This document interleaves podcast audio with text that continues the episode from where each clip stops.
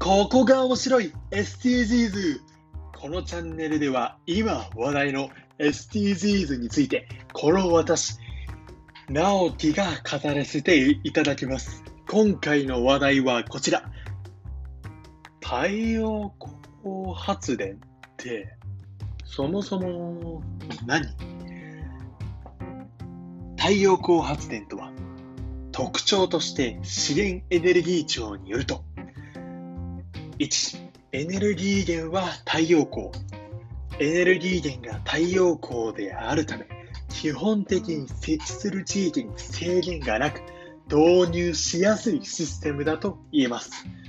用地を占有しない屋根壁などの未利用のスペースに設置できるため新たに用地を用意する必要がありません。遠隔地の電源。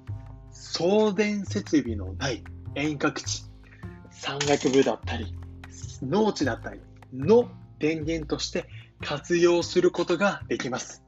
非常用電源として、災害時などには貴重な非常用電源として使うことができます。いやー、私ね、資源エネルギー庁大大大好きなんですよ。まあ、ちょっと置いといて。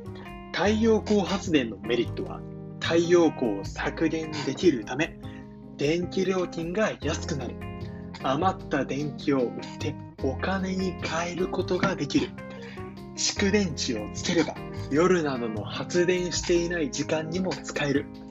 ヘムズホームエネルギーマネジメントシステムと合わせて電気の運用を最適化自動化できる。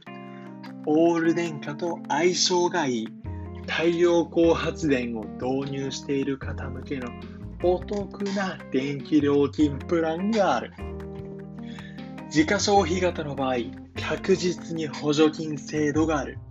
災害の時などの停電時にも使える。現在日本中国ドイツがこの技術で世界をリードしています。太陽光パネルの設置価格は年々下がってきています。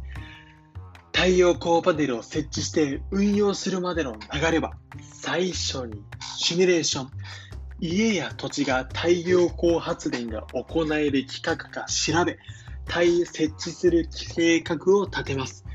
次に太陽光発電の業者を検討。複数社から理想の商品やサービスを提供しているものを探す。次に業者とミーティング。業者を決めたら実際に発電システムについて相談する。いよいよ太陽光発電の設置。要望の商品を設置するための工事、試行作業に入る。そして発電や電力を賄うことができるようにでは、電力、違うわ。料金について見ていきましょう。実際に一般家庭が生活していくためには、1日平均2から8キロワットの電力が必要と言われています。そのため、電気代を0円にするには、少なくとも8キロワット以上の太陽光発電が必要です。1kW の電気を生み出す太陽光パネルを設置するためには、だいたい30万円ほどかかるようですね。さあ、皆さん、いかがだったでしょうか？